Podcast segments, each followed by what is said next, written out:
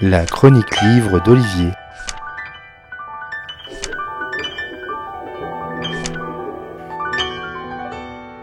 La frontière, cet endroit qui marque la fin d'un territoire et le début d'un autre.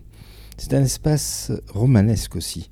On pense à ces romans d'espionnage où les échanges de prisonniers se faisaient à la frontière de deux pays, qu'elles soient naturelles ou non, sur un pont enjambant le fleuve, la rivière, qui caractérise la frontière. Justement, les frontières se sont souvent dessinées dans la douleur, le conflit, la souffrance.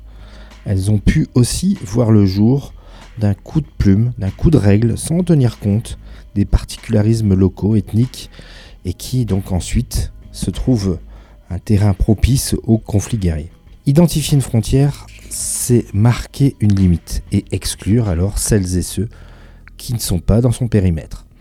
Dans son dernier roman, intitulé La ligne, paru chez Albin Michel, Jean-Christophe Tixier s'approprie la notion de frontière à sa façon. Au petit matin, les habitants d'un village se réveillent avec une ligne blanche peinte sur le sol. Cette ligne divise le village en deux. Pourquoi? Nul ne le sait. La seule info, c'est que c'est l'État qui l'a décidé. Face à cette division, les fermiers, commerçants, habitants choisissent leur camp, pro ou anti-ligne blanche.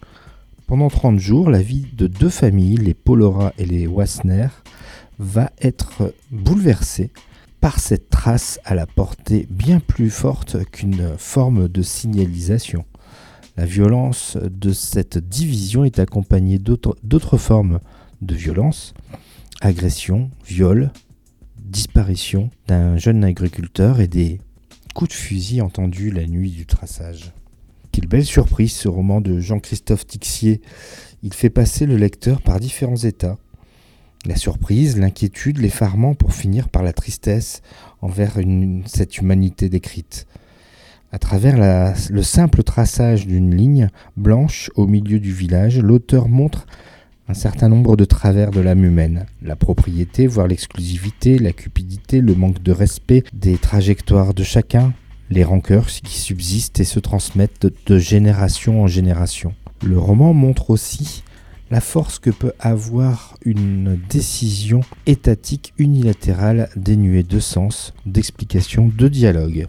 Une fratrie qui ne se comprend plus, une relation mère-fille chahutée par une odieuse agression, un représentant de l'État imperturbable dans l'exécution de la tâche qui lui incombe.